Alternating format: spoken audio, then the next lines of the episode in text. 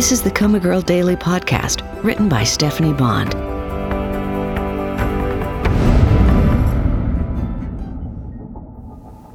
October 2nd, Sunday. Tigers and Braves at home, Detective Terry said as he walked in. This is the last regular game of the season, Marigold. I know it's been ugly, but I still hate to see it end. So do I. It's been our thing, me and the detective. Will he stop visiting? It's cooling down outside. Where did the summer go? Indeed. I've missed an entire season of brutal Atlanta temperatures and off the charts pollen count. It's depressing. Is this how it's going to be? Me lying here while seasons slide by like my roommates, Karen Sue and Jill Wheatley? If so, would I be better off not to have a sense of time passing? I brought wings from Taco Mac, Jack said. I figured you for the adventurous type, considering your double life as a burlesque dancer, so I got them with Three Mile Island spice. Ooh, good choice, Detective. I do like spicy food. He dragged the chair over to assume the watching position and brought up the baseball game on whatever gadget he had with him. I assume his phone.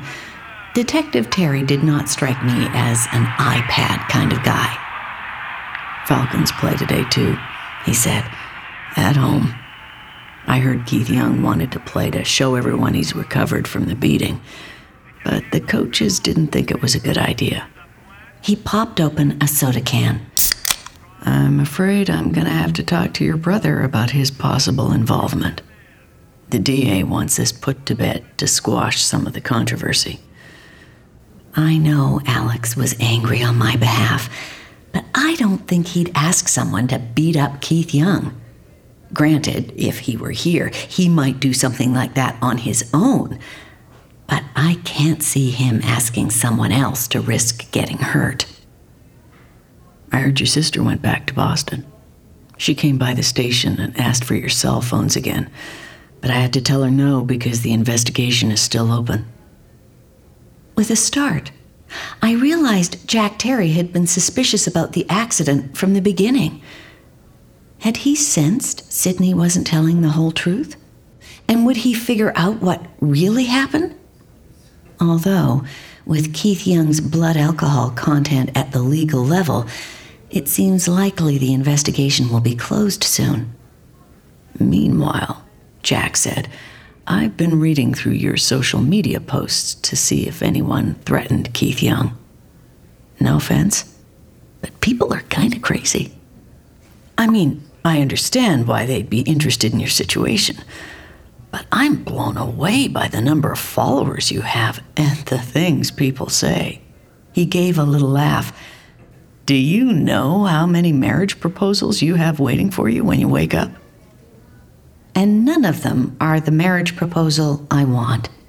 Poor little coma girl, knocked up with a baby by a man who is marrying someone else. It's so Melrose Place. He tore into a bag, and the strong scent of the hot wings filled the air. But it's been a good exercise for me, he continued. I'm a dummy when it comes to social media. Carlotta keeps saying I need to join the rest of the world. Carlotta again, not the mother of his baby, Liz. Hmm.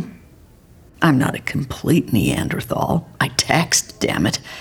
And it's hard when you have big fingers.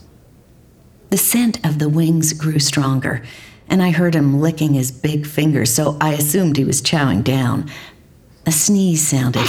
the spicy food is getting to Detective Terry. Marigold? He said in an odd voice. Was that you? Wait. Was it me? Did I sneeze?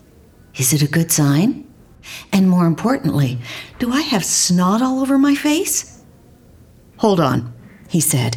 Then his footsteps sounded and the door opened. Could I get a doctor in here? She sneezed. Coma girl sneezed!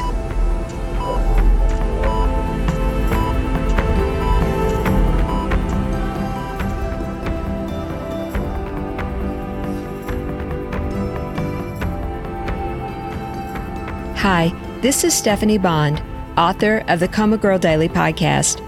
If you like Coma Girl, you might be interested in some of my other daily serials Temp Girl, Comeback Girl, Factory Girl, and Lottery Girl. Links to those projects are in the show notes. But come back tomorrow for another episode of Coma Girl.